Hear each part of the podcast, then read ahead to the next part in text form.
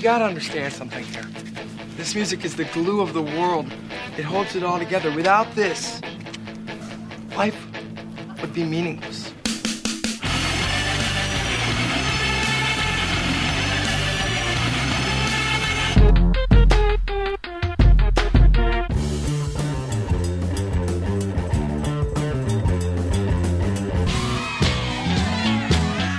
What are you getting so crazy about? It's just music.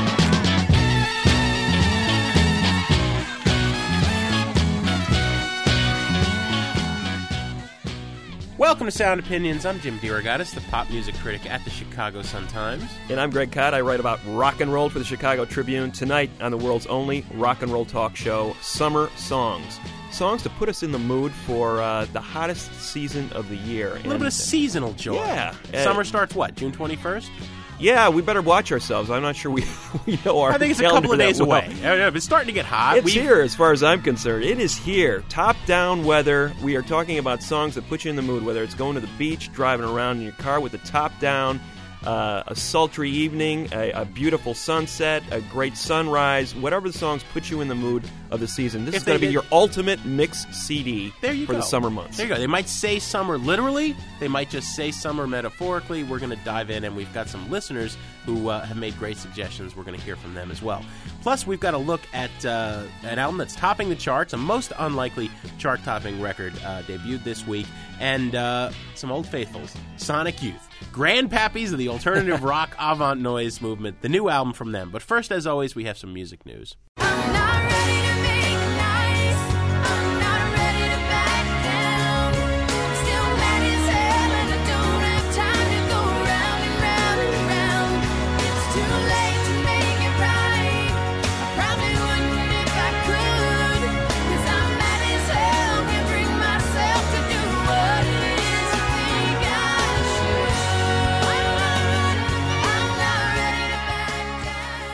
The Dixie Chicks say they're not ready to make nice, and uh, neither are the fans returning the favor, apparently. Uh, major tour. In 2003, the Dixie Chicks were the number one country tour in the world with a $62 million gross on that tour.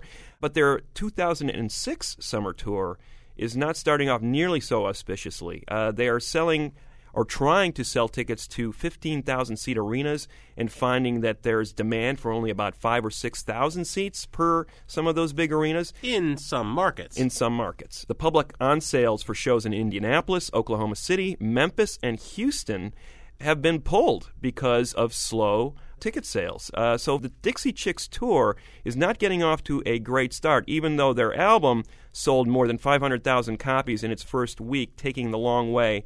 Greg, I think what you're seeing though is an absolute red state blue state division. Mm-hmm. I feel like we ought to call somebody in from BEZ's news section here to talk about this rather than than than a music because you know look at the list of cities you rattled off: Indianapolis, Memphis, Houston, Oklahoma City. Those are all huge major metropolitan cities in the red states, Right. the Republican states, the ones that have not voted Democratic in some time. And what you're seeing here is a political divide on the map. In blue states, you know, Illinois, the tickets are selling just fine. There are certain markets where the Dixie Chicks are doing very well, and certainly a huge portion of the country, 526,000 albums in a week sold. Yeah. That's blockbuster. The idea that they've fallen It's off relative. the radar for some people, there's a huge part of the country is behind them, and another part of the country seems to be turning against them. It's, it's kind of sad, you know, that, that we've got the same divide in the pop music world that we've got in politics right now. And it's interesting that their their statements, by comparison to some of the statements being made by rock musicians, relatively mild. But it seems that the the price that they've been made to pay for that exponentially much larger than any of the rock artists have had to uh, pay because of their Well, it's true. And when you go back to the roots of country music, I mean, country was the form for free speech in America. You could say anything. Yeah. You know, and when did this shift? it has, and the Dixie Chicks are feeling the upshot.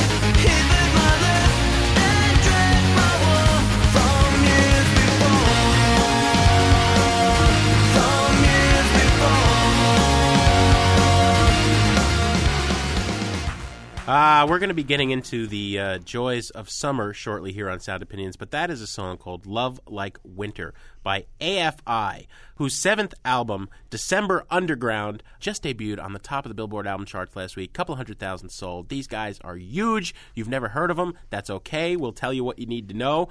But uh, they like winter, hate summer, love the rain, love the dark, love the gloom, love the gray hate the sun. That's all. That's basically the first thing you need to know about AFI. Another thing is that the album was released on uh, six six oh six.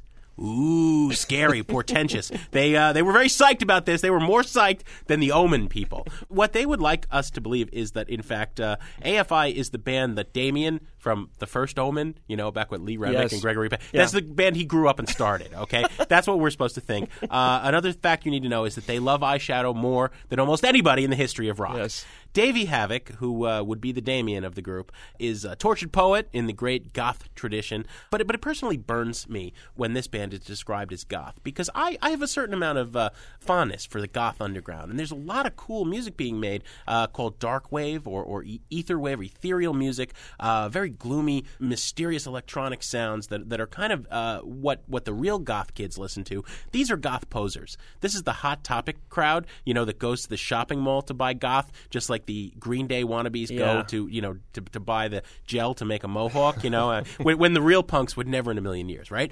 But uh, what AFI has done has slowly but surely over the course of these seven albums built up this huge following.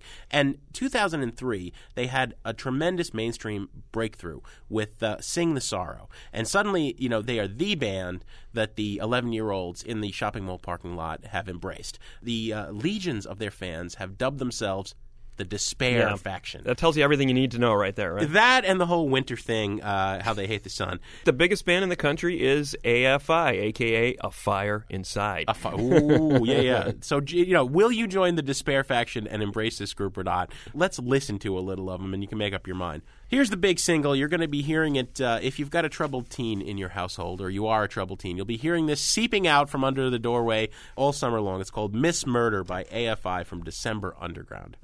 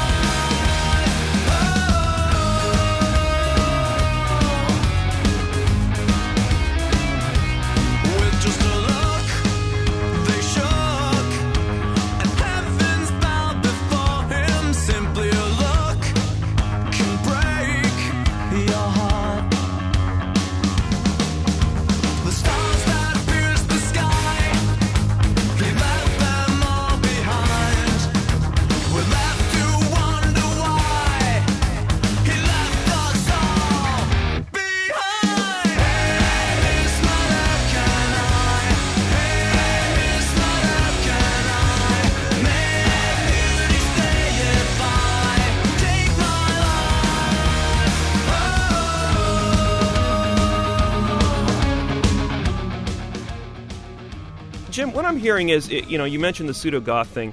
I'm hearing really big, big production values that don't remind me of any goth bands at all. I'm thinking No. of Mutt Lange producing Def Leppard in the 80s. It's kind of like these big, Yeah. exultant boom, bap, hey choruses. You know, Well- they could be singing about, true. uh, you know, I love my mom. I don't understand. There's a phenomenon among the Despair faction, these legions of fans, where people are actually having lyrics from this band tattooed on their back. Yeah. You know, and it's like, wow. see- you know, if this, if you think this is poetry, man, you, They, they love vampires. They love, you know, they, they fantasize about making it with the undead. You know, there's blood see, dripping in every song. that's you know, an insult. I, I like all those things. You know, that's an insult to the- me. I mean, the- I think- that's the coolest kid in the school playground, right? The guy who's sort of dark and vampiric, and you know, it, it goes all the, the way back to like that. up. What are you talking about? You know, all the kids, used, you know, in the '60s, all the kids would run home and watch uh, Dark Shadows. You know, Well, There- yeah, there's yeah, this this stuff is- fascination with these kind of alien creatures. You think about the soundtracks to a movie like The Crow or Van Helsing. No, but what these we have guys, here- these guys sort of fit in with that sort of Hollywood No, no, no. version of a, of a vampire. No, we have we have a, a, a sociological paradigm shift here because the Dark Shadows kid. Now we're getting you know, No, it's true. The Dark Shadows kid, or even the Crow kid, was always you know the slightly effeminate boy, Yeah. or the girl who was a little overweight, a misfit. They didn't fit in, and so they went goth. I mean, this has taken elements of that goth culture and brought it to the bully. This is the you know the soccer player star who beats up all Oh. those other kids. Have you ever And seen they- the they- pictures of these guys? They're not those guys. No, they couldn't but- beat up anybody. Listen to the music. That's who it's appealing It to. is. That's what I said. That's why I go back to that whole Def Leppard idea. It's like they're bringing these kind of uh, cool underground vampires, dark shadows kind of vibe, and combining it with these very anthemic kind of uh, mid '80s arena rock kind it's of hooks. bogus, man. It's you know we got to do a real goth show. Yeah. We have never done the goth exploration, and I would kind of just because you know you got some guests in here that got black nail polish and lipstick. I mean, we, we want to do goth right. Dismiss this. this re- is not goth. We are dismissing this record, and uh, you know, as our, as a piece of art, uh, the lyrics are laughable. It is artless. but uh, it is a going to be a radio smash. There are three or four, five songs in this record that are going to be big hits uh, in in coming months. I, much I to uh, much to our chagrin and, and, and the dismay of people with taste anywhere on the patented Sound Opinions uh, buy it, burn it, or trash it rating scale. I mean, this is this is so far below trash it. It's not even. This is like compost it. it's kind of funny. I mean, it's probably worth a couple of laughs. You know, I, I think if you combine it with the visuals and look at these guys and, and look what they're saying, and, and you go, the thing is, I don't think they realize what a cartoon they are. They would be a great cartoon, and if they could laugh at themselves, this might be a kind of semi interesting band. But I think they're taking this kind of seriously. Beetlejuice is a great cartoon. You know, I mean. is- I wish they could, they could be Beetlejuice. They could, this could be a lot of fun, but they're not. They're taking themselves so seriously that they're draining all the fun out of it. So therefore, trash it, baby. Summer breeze makes me feel fine, blowing through the jasmine in my mind. In the summertime, in the summertime. In the summertime, when the weather is high, you can stretch right up and touch the sky. When the weather's fine, you got women, you got women on your mind. See what you can find. Uh, those are some songs that should put you in the mood for uh, what we're going to do next, which is uh, summer songs. Get you in the mood for summer. Basically, uh, Jim and I are going to look at some songs and play some songs that uh, put us in the mood for uh, this season. We're going to try to stay away from some of the more obvious ones, like those. Those are all classics, no Classics, doubt about yeah. it. But let's not get that obvious. We want to go a little deeper, a layer deeper here if possible. Do they have waterproof iPods? I mean, can you bring an iPod to the beach? I don't know, but I think that would be the next uh, logical step. I mean, Yeah. think about how music connects with that season and how you associate memories with a particular song or a particular album. That's kind of what we're doing here today. And therefore, swimming, the beach, surfing, it's going to be a big part of this discussion. Well, Uh, I got to go first last week when we did Buried Treasure, so it is your turn to go first, Mr. Kot, with uh, great summer songs. What have you got for us? Well, I can't imagine a summer without hearing this song. I, I remember first hearing this song redone by numerous bands during the punk new wave era, late 70s, early 80s, and thinking, man, that's a great song. Who wrote that song? Where can I get the original of it? It's not that easy to find, actually. Uh, the original version of California Sun was not done by the Ramones, which is where I first heard it That's an immortal version, though. an incredible version of that song. There were also a, a ton of bands in uh, Milwaukee, where I went to college, uh, Marquette University. Well-known where summer vacation We would capital. do our uh, we would do our uh, you know student union pub crawl in, on Friday afternoons, and you'd hear this song at least once. It was one of those weekend starting songs, and even in the dead of winter. You felt like you were on some beach ready to party. Done originally by the, a group called the Rivieras in uh, 1963, one of uh, countless garage rock bands of the 60s who, who basically came and went with one wonderful song. A band out of South Bend, Indiana, of all places, as far from the California sun as you could probably get. Imagining this world, conjuring this world in the mode of a, a, a classic garage rock quintet. Here it is, the Riviera's California Sun, a summer classic on uh, Sound Opinions. Well, I'm going out west where I belong. Well, here the days are short and the nights are long. Where they walk and I walk, they twist and I twist, they shimmy.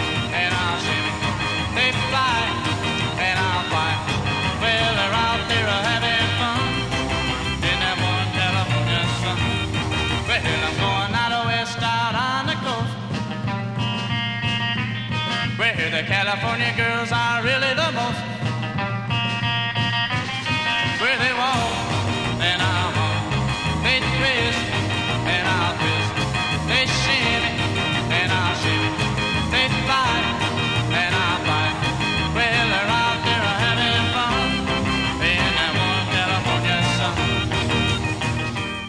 Riviera's 1963 California Sun, still one of the great uh, summer songs ever. Uh, Jim, we're collecting songs to put us in the mood for summer. What do you got? I've got something great, Greg. I think that can almost match uh, your your song. I have some thoughts about summer to share in a little bit, but uh, I won't invade the uh, the fun quite yet with that. You got to have a Beach Boys song, right? You can't do a show about great summer music or music that says summer without having a Yeah, Beach Boys song. yeah. You, you know, it, and there's what you know, only only seventy or eighty. that Just not be, a cliched Beach Boys song. That's no, all. not a cliche. Well, this you could argue that this might be a cliche, but I guarantee that though we've all heard it uh, many, many times, we haven't really examined it. All Summer Long by the Beach Boys is a great song. It's one that you hear all the time on classic rock radio, in elevators, everywhere, right? You know, but I never really stopped to think about the lyrics until I was I was prepping for this uh, for this show. I mean, part of the thing is that it's it's got those classic harmonies and it says summer like all the Beach Boys music does, and uh, you know, it's also about the end of summer. So there is that kind of sense of, of of expectation and the party ending. But if you look at the lyrics, what a trip they are. You know, we often don't give the Beach Boys credit uh, for being as subversive as they sometimes were. Brian Wilson, in particular, here was a guy who did not surf. Did not particularly like to drive. Didn't really like to leave his house. Didn't like his brothers or the band or stardom. You know, wanted to be at home in the studio. And here, it's is actually kind of a lewd and lascivious tune. Sitting in my car outside your house. Remember when the you spilled Coke all over your blouse. I was like, I never knew those were the words. Have you ever? I, I guarantee you don't know what the words of this. Are. This is almost like a, a, a freaking hip hop song. T-shirts, cutoffs, and a pair of thongs. We've been having fun all summer long. I never knew that in you know in the mid '60s the Beach Boys were singing the thong song, right? Did you? Miniature golf and Hondas in the hills. When we rode the horse, we got some thrills. I don't think he was like- talking about the underwear, though. when we rode the horse, we, you know, Brian, man, what were you talking about? So I'm guaranteed. So I, I may have just, you know, uh, bummed out many people by, by giving them the Beach Boys in a whole new light, but I never thought about this. And, and it's a classic song. So all summer long by the Beach Boys.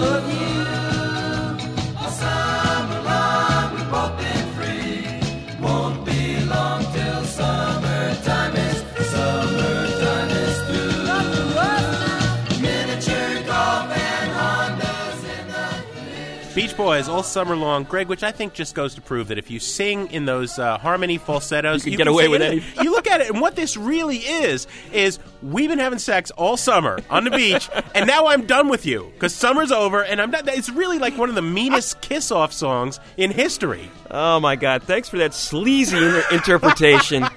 Uh, we're gonna have more revelations like that. Uh, songs for grilling, songs for the beach, songs for uh, all the summer fun activities on Sound Opinions, plus a review of the new album from Sonic Youth later in the show. So stay tuned. Every now and then we hear our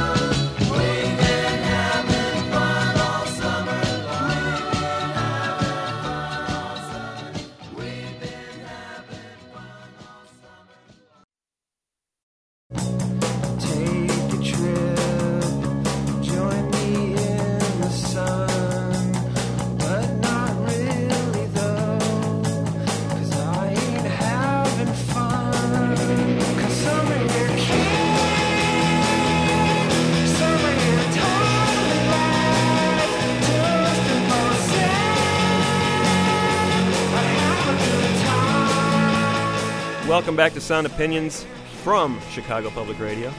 That's Grandaddy. Summer's here, kids. Yes, it is. That's a good that, one. Uh, yeah, that's a summer classic for sure. Jason A Saldanha, modern day. associate producer's uh, suggestion there. So we're uh, playing a bunch of songs to get us in the mood, creating our ultimate mix CD, something that we'd create for a friend that would put them in the mood of summer. We're going to get some calls here in a, in a few uh, minutes from our listeners. But I'm going to throw one more at you before we do that. When I think of summer, Jim, I'm also thinking about not just the season and the sun and the beach and the sand. I'm thinking about the atmosphere. There's something sensual about a really hot summer evening. You know, the sun has gone down and yet the air is still sort of thick and it's still sort of hanging there. There's a lot of songs that remind me of that particular feeling, that, that sort of physicality of the season. You know, I'm thinking of something like the Flamingos, I Only Have Eyes for You. It just sounds mossy and humid to me. And this next song that I'm going to play also puts me in that sort of mood. It's from Patti Smith, her fourth album called Wave, which was done around uh, circa 1980.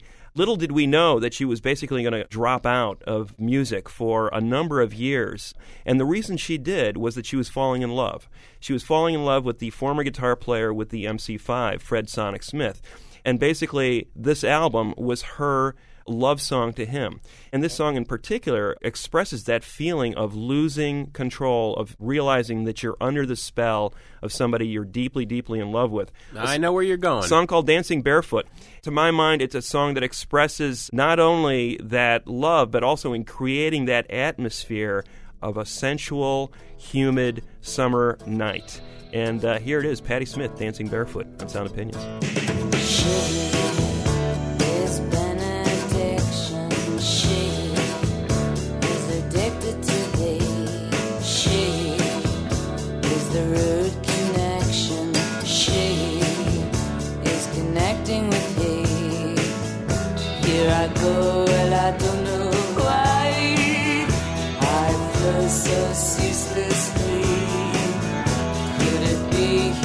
Taken over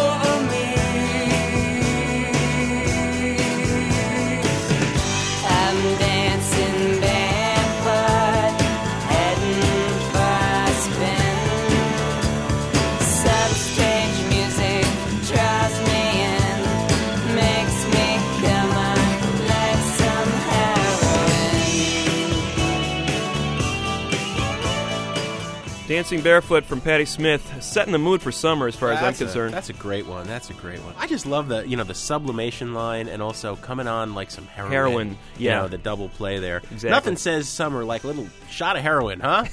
Woo! uh, all right, now I'm going to take a left turn here, Greg, because I have a confession to make. While I love summer music, as I love all music, I hate summer. Despise it. You know, as far as I'm concerned, philosophically speaking, there are two things in life that are worth doing that involve sweating. And one of them is playing the drums. I won't go to the other one. All right, I, I don't I don't like being hot. I really don't like being humid. I just don't like it, man. It's oppressive. You know, it, it ain't doing it for me. Okay, uh, I'm gonna play great songs, but I'm gonna kind of illustrate different things I dislike about the summer. The rest of my picks. This is one. Don't bum us out too much. Uh, No, they- but they're all great songs. I hate the beach. I really hate the beach. I, you know, I have this theory. There's two kinds of people in life. There's chocolate people and vanilla people, right? There's Rolling Stones people and there's Beatles people, right? Oh, there are pool people and there are beach people. I hate the beach, man. You know, you got to like walk back 16 miles through the through the sand Come to on, the now, car. sand, sand You know, between your toes is not the like you the drop coolest the ice feeling cream in the into the. No, Come it's on. not. It's horrible. It's horrible, man. I don't. I don't. I concrete. No, give me concrete. This is a song I think which is about the pain that sand can cause you. It's called "Sand in My Joints" by Wire, and uh, uh, I just hate sand. I just, just dislike it because you know you're still picking it out of your underwear in in in February, and that's wrong. It gets everywhere. It's just miserable. "Sand in My Joints" by Wire is everything to me about the pain of the beach. You know, because you can hear the pain in Colin Newman's voice as he screams about having sand in my joints. This is from the Wire's second album. I will note that the three classic Wire albums, Chairs Missing, Pink Flag, and 154, have just been reissued in really nice new. So Yeah. this is a, the news hook as well as a uh, classic song on Sound Opinions.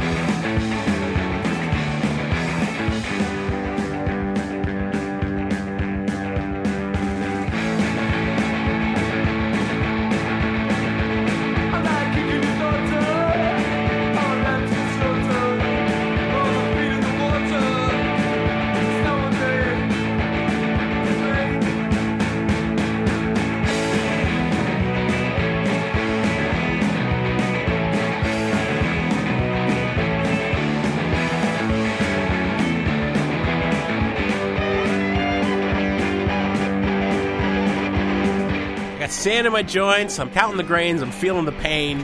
Ow! yeah. I don't like skiing either, though. But all right, we've been giving you our thoughts about summer songs, but we love hearing from our listeners. We always get great feedback from them. Let's go to the phones and see what your suggestions were. Welcome to Sound Opinions, Jessica from Chicago. How are you? I'm doing very well. Very good. Have you got a summer song for us? Yes, my favorite summer song is I Will Dare by The Replacements. Hmm. Oh. I will dare by the replacements. Now, Jessica, what is it about? Now that that's an unconventional choice. What is it about that song that says summer to you? Well, I grew up in Minneapolis, and so I feel like Let It Be is more or less like my teenagerhood on record. Summer summer in Minneapolis lasts about 15 minutes. The mosquitoes come out and then it's over. Um, but I have a real sense of ownership about about The Replacements, and in particular, that song always. Uh, maybe it was because the first time I heard that record was summer of you know between ninth and tenth grade, and it just sort of reminds me of uh, riding my bike around uptown and pining for boys on skateboards. And and and summer in Uptown is just beautiful, Greg. I mean that's that's where wh- which lake is it? I always get the lakes confused. well, that's Lake Calhoun, but That's I grew Lake up by Calhoun. Lake. I grew up by Lake of the Isles. But just riding riding your bike around the lake in the in the summer in Minneapolis is just that that is great. Do you have to have your parka on when you no, ride no, your bike beautiful. around the lake? It's in the beautiful. I mean, it lasts, like I said, lasts Yeah. 15 minutes, but it is beautiful. Let's hear a little "I Will Dare," complete with the uh, 12 string of uh, Peter Buck from REM, Usher Right. in, right? Right, right. Remember that? I do indeed. Let's hear a little of this.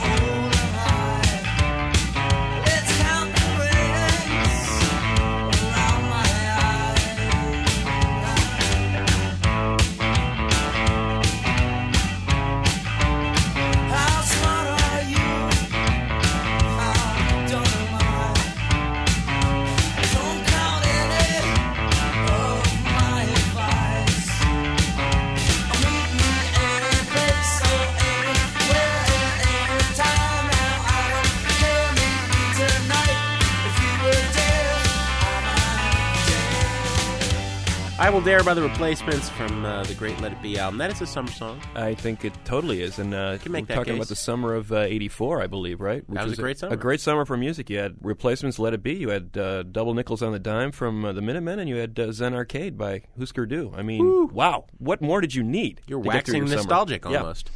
Uh, let's take another call. We're on with Matthew from Alabama. Matthew, welcome to Sound Opinions. How you doing? We're doing great. We're we're in a summer mood, uh, Matthew. What what have you got for us? Um, are you familiar with the band Weezer? Oh yes, We've heard of them. Well, uh, their song El Scorcho is my favorite song of like any season. Ah, now what is is that Pinkerton, Matthew? Yeah, yeah, yeah. Yeah, yeah. The great lost masterpiece. Yeah. Least heralded, but uh, brilliant album from Weezer. Now, Matthew, in Alabama, it's basically summer 10 months of the year, right? Yeah, basically we get like two weeks of frost and Yeah. that's about it. what What is it about the Weezer song El Scorcho that says summer to you? Well, like summer is about the only time I can really summon up the energy to look for love, and uh, you know, El Scorcho is kind of the soundtrack to my first like memories of you know nervous love, and now that I'm older, it kind of just makes me think about uh, sex. hmm well, and that and that first nervous love is what Weezer has always done best. Yeah, and he's he's still kind of stuck there, but uh, Yeah, I'm not even sure he's gotten there yet. Rivers Cuomo. But you, on the other hand, Matthew, have moved on. Is that what you're saying?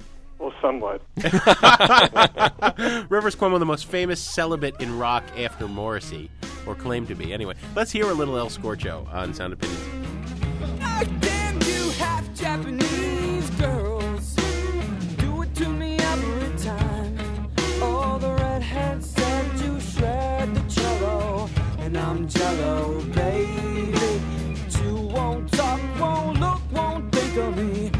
The epitome, a public enemy. Why you wanna go and do me like that?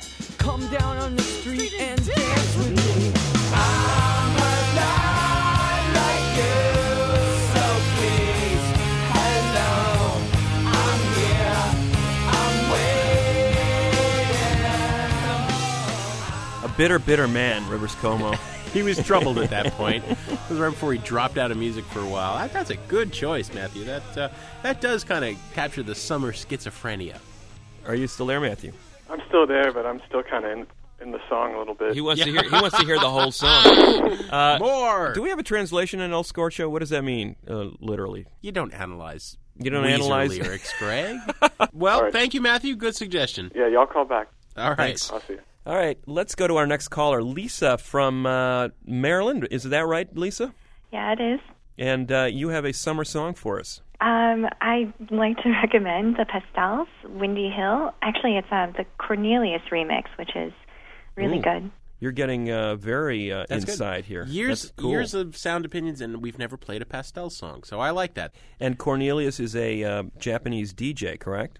Yeah, yeah, he was um, kind of thrown into the Shibuya kei, I guess, genre, kind of mixing in jazz fusion and I had a little bit of French pop influence from the 60s there. Mm-hmm. So, So, an you, unlikely collaboration. Mm-hmm. you like the remix? Why? I mean, it's, it improves upon the, the original version of the song in some way? Yeah, the original song was a little boring, but the remix is so nice because it feels like there are little bugs just playing around in the background. Hence the summer mood, right? Yeah. And yeah, bugs and summer are synonymous. let's let's hear a little of this, Lisa. Hang out with us for a second. Let's hear a little of pastels.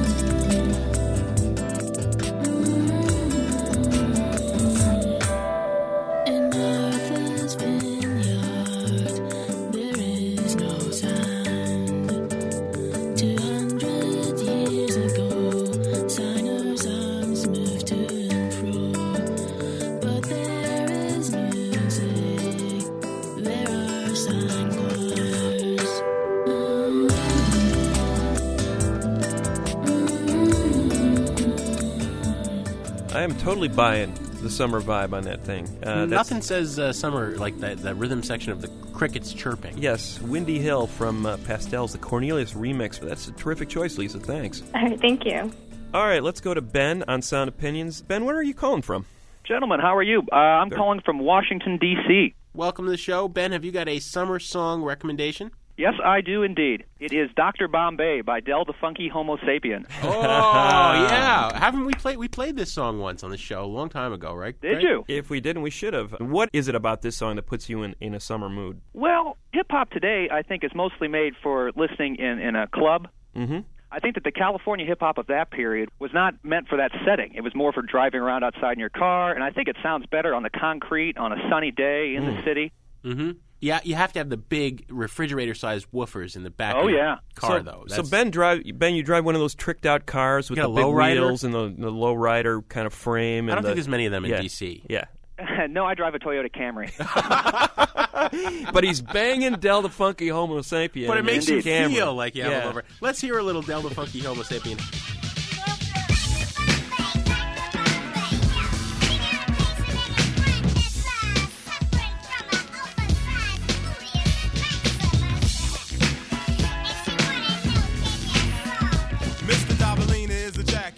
Like a donkey.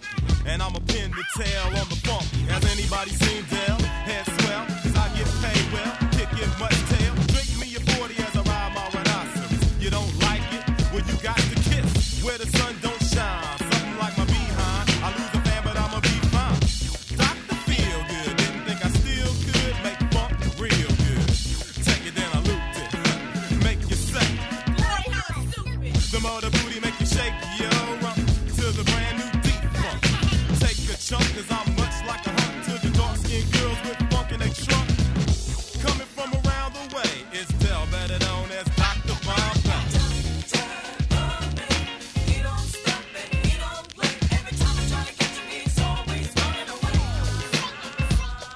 You know, when I, when I listen to the bass line of that song, I just hear the rubber hitting the hot pavement, and it's just sort of Yeah. squishing around. You I know? would pin the tail on the funk. Man. What a great song.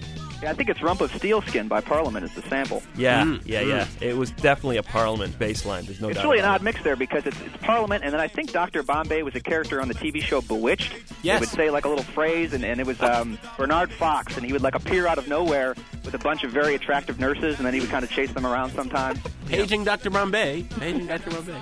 And that's not all. This song, I think, maybe the only one in history that can say this, and this is why I wanted to mention it, is Mm-hmm. the song credits. If you look at the single, go to George Clinton, of course, for the sample. Ice Cube, who's Del's cousin and helped with the song, and then, believe it or not, blues legend Robert Johnson for a, a reason I can't discern. Maybe he's in there somewhere, but I've never heard it. Maybe it's like a lyric quote or something like that, or an Wow. interpolation of a blues lyric, but that's pretty cool. We got to dig That a songwriting credit. Robert Johnson, Ice Cube, and George Clinton Yeah. co-writing a song. Led Zeppelin made an entire career of, uh, of ripping Yeah. off Robert Johnson without credit, And crediting they him never credited once. him, yeah. But And- Del the Funky Homo Sapien did. Del was a man with ethics. Yeah, exactly. He stole, you know, half of a bar or something from uh, Robert. Jo- Now we got to dive in and look at the whole thing No and figure kid. out where the Johnson is. Very cool, Ben. Thanks for that selection. We really appreciate it. That's a pleasure, guys. Good stuff from our listeners here at Sound Opinions from Chicago Public Radio. We are talking summer songs, uh, getting us in the mood for uh, the hottest of all seasons. I am going to take us to the dance floor because summer, dancing, those are things I think always go together. And I think summer is the time for not just dancing, but just absolute out of your mind silliness, craziness.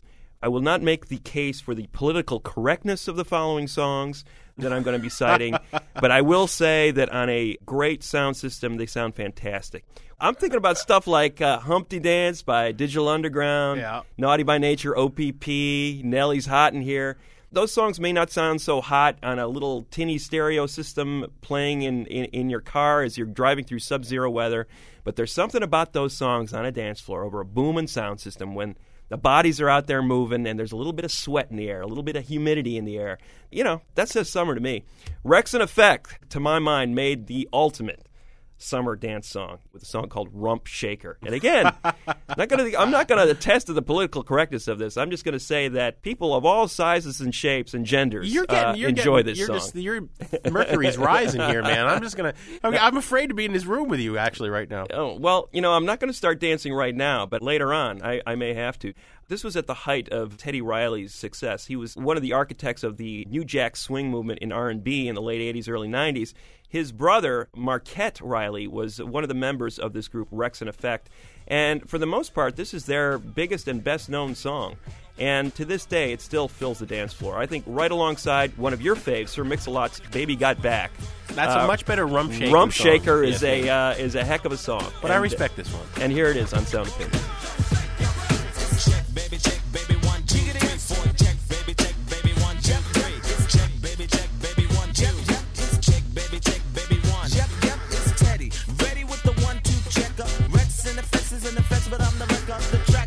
Bought shaking bumps and they bouncing. Booties of the cutie steady shaking, but relaxing. The action is packed in a jam like a closet beach. Bound to get you up, cold flowing like a faucet. Not me to make you sit, not me to make you jump, but yet make the hotties in the party shake it. I like the way you comb your hair. Uh, I like the stylish clothes you wear. Uh, it's just the little things you do uh, that makes me wanna get with you.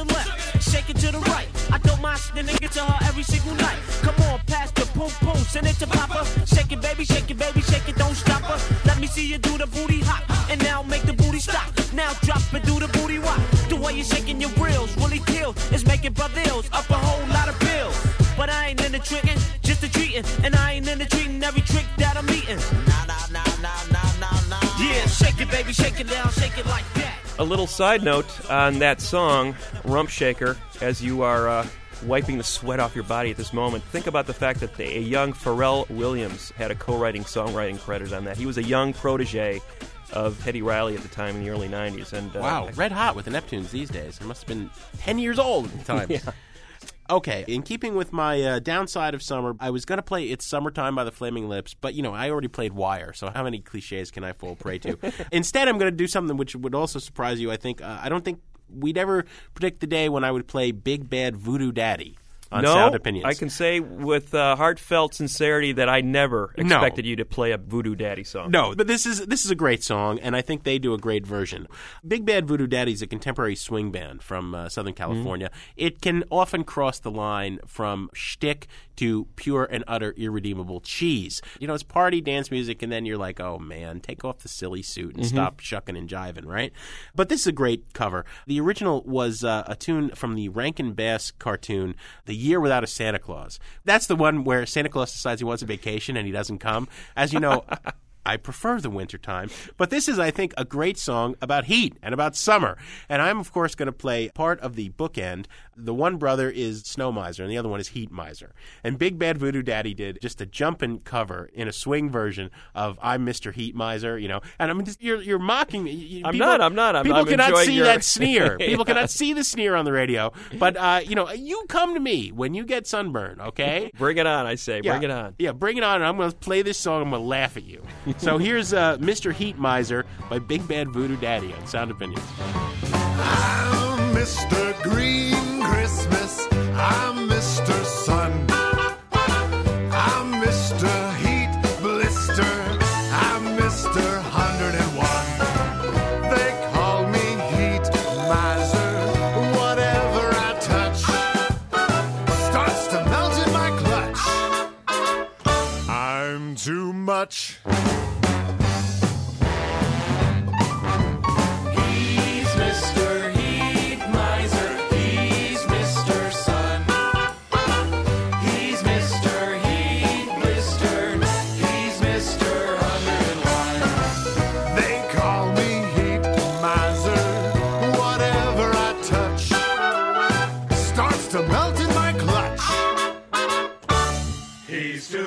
Thank you.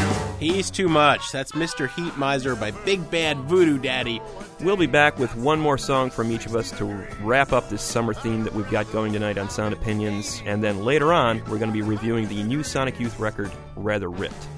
Oh, some like it hot, but I like it really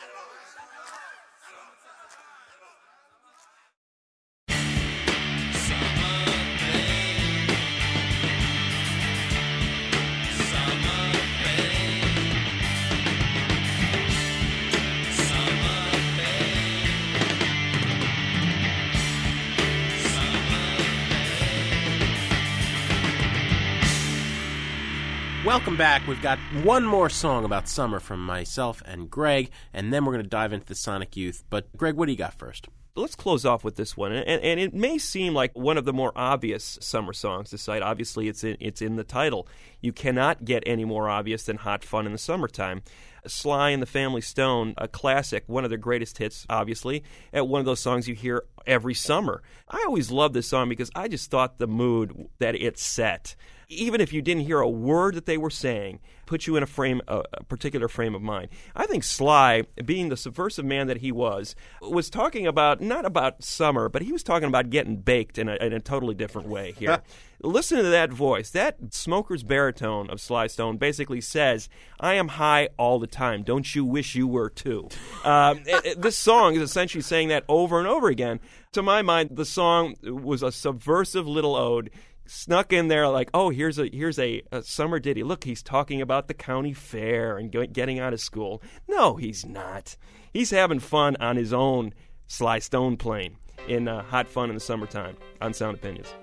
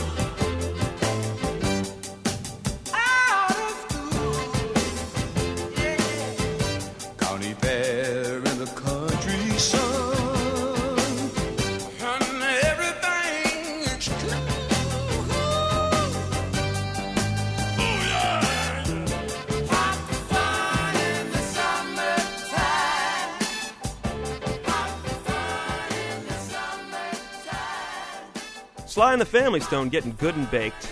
That's a Um, good one, Greg. And Jim, you got to wind us up with the ultimate. What, I what do you got I- for well, us? This is the ultimate from my point of view. Remember what I think about summer. There's no other song to go out on. I think this is a band that I think we've sort of forgotten, aside from occasionally hearing in a movie soundtrack from the era. But Bananarama was actually a band that had a fair amount of credibility. No, no, don't, don't. no, I, I- you know, I, mean, they I had- know where you're going with this, and had- I think I'm going to like it. Yeah. They, they were, you know, three women in London who had been friends since the age of 13, who, in the uh, wake of punk, said, we can do that. We can do. You know, we've since seen so many prefab manufactured girl groups in the Spice Girls mode, but there was a time, especially in the punk mode, when you know the fact that you couldn't really sing and you couldn't play any instruments, it didn't matter. You know, they they had a look, they had the attitude, they had the energy, and they had the friends because they had initially lived in an apartment over a Sex Pistols, Steve Jones and Paul Cook, mm-hmm. and later on they linked up with Terry Hall of the Specials, and they got a lot of help from very talented friends and made some absolutely killer singles. And the best song I think ever that sums up the Jim DeRogatis view of summer is "Cruel Summer." You know, a huge hit in 1983. Hot summer streets and the pavements are burning. I sit around trying to smile, but the air is so heavy and dry. Ah, yeah, ugh, ah. You like that? Okay, it's all yours, man. I'm never dissing summer, man. Never. Uh, give me the air conditioning any day. I'm I'm Mr. Cold Miser, okay? But this is Bananarama, and this is a great song. I make no apologies. Cruel, Cruel Summer by Bananarama on Sound Opinions.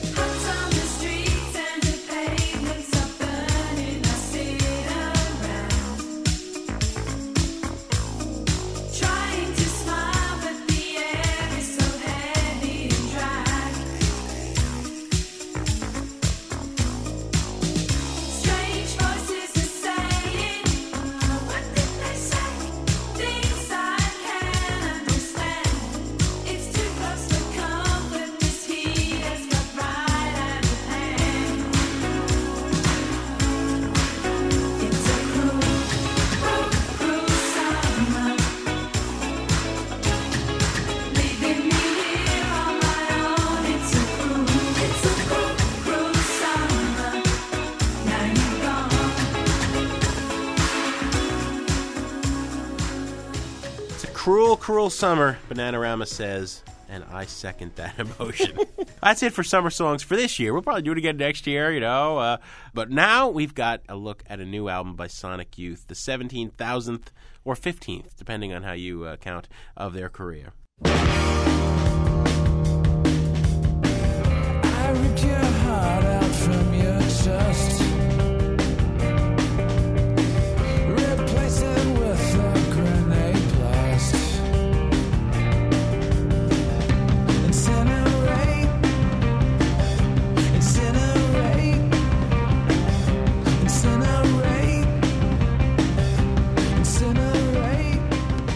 Song called Incinerate from the new Sonic Youth record Rather Ripped, the 15th full length studio album from the uh, New York City Quartet in 25 years. And yes, back down to a quartet after uh, a six year fling with a five member lineup that included Jim O'Rourke, the noted producer, guitarist, multi instrumentalist, arranger guy. And teller of bad jokes.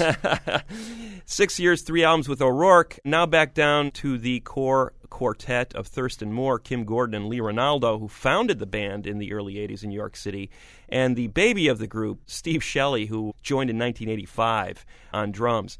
The leaner lineup also has made for some leaner songs on this record, rather ripped. It's a very straight ahead record in a career that has been more noted for Bringing the Noise, noisy art punk band formed at the height of the no wave era in New York City when it was almost a given that if you were a guitar band from New York City, you were either a uh, skinny tie new wave band or some kind of anarchist art punk ensemble, much like Sonic Youth, uh, graduates of the Glenn Branca and Rhys Chatham schools of guitar noise, uh, using guitars as orchestral instruments, building up huge walls of sound with the guitars, and have sort of maintained a career uh, at the underground level. Despite some uh, pretty good notoriety, uh, particularly in the late 80s and early 90s, when they were sort of embraced by the younger alternative rock generation. Famously, Nirvana signed Yes, Geffen because that was the label that had signed Sonic Youth. Exactly. Although So- they sold one one millionth of the amount of records. No, uh, never big sellers, but uh, revered by not only their peers, but by future generations of rockers who have picked up guitars as sort of a model of how to conduct a career in the punk underground. Still around and still still very much vital. The new album is called Rather Ripped. Here's an example of, of what's going on on the new record. It's a song called Rena, and it features Kim Gordon, nominally the bassist in the group, but really kind of a figurehead in the punk underground, not only for her songwriting and bass playing, but also the fact that she was one of the uh, pioneering uh, females in this world when she came to the fore in the early 80s. Here's Gordon taking the lead on the song called Rena from the new Sonic Youth record on Sound Opinions.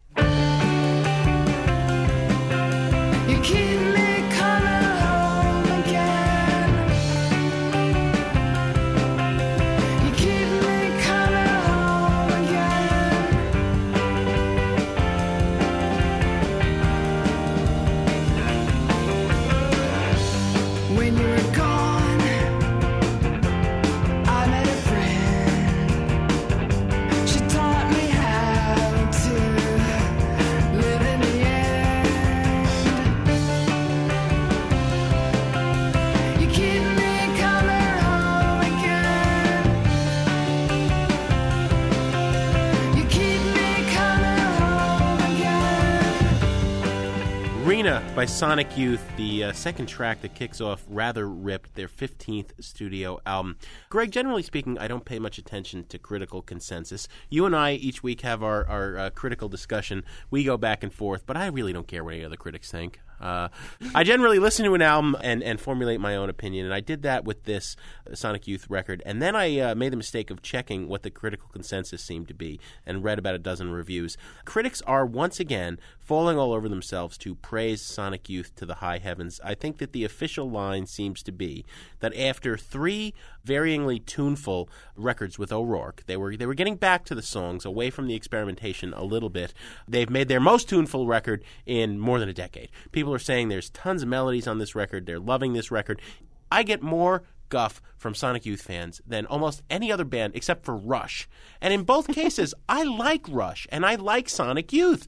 I like Sonic Youth, but I feel that they haven't lived up to their potential in a very long time. If we go back to 1990's Goo, 88's Daydream Nation, 86's two albums, Sister and Evol, and 85's Bad Moon Rising, those were consistent records. They were good from beginning to end. And I don't feel that Sonic Youth has made a consistent record since 1990. There are some great moments on this one. You have the, those two songs that we, we've sampled, Rena and Incinerate, are kind of uh, jaunty, galloping tunes with interesting guitar. And Thurston and uh, Kim Gordon, his wife, are singing actual sort of hooks. You have the kind of uh, sort of sexy Kim lusting after Turquoise Boys, the name of the song, and there's a Daydream Nation kind of retro tune that, that's called uh, Jams Run Free.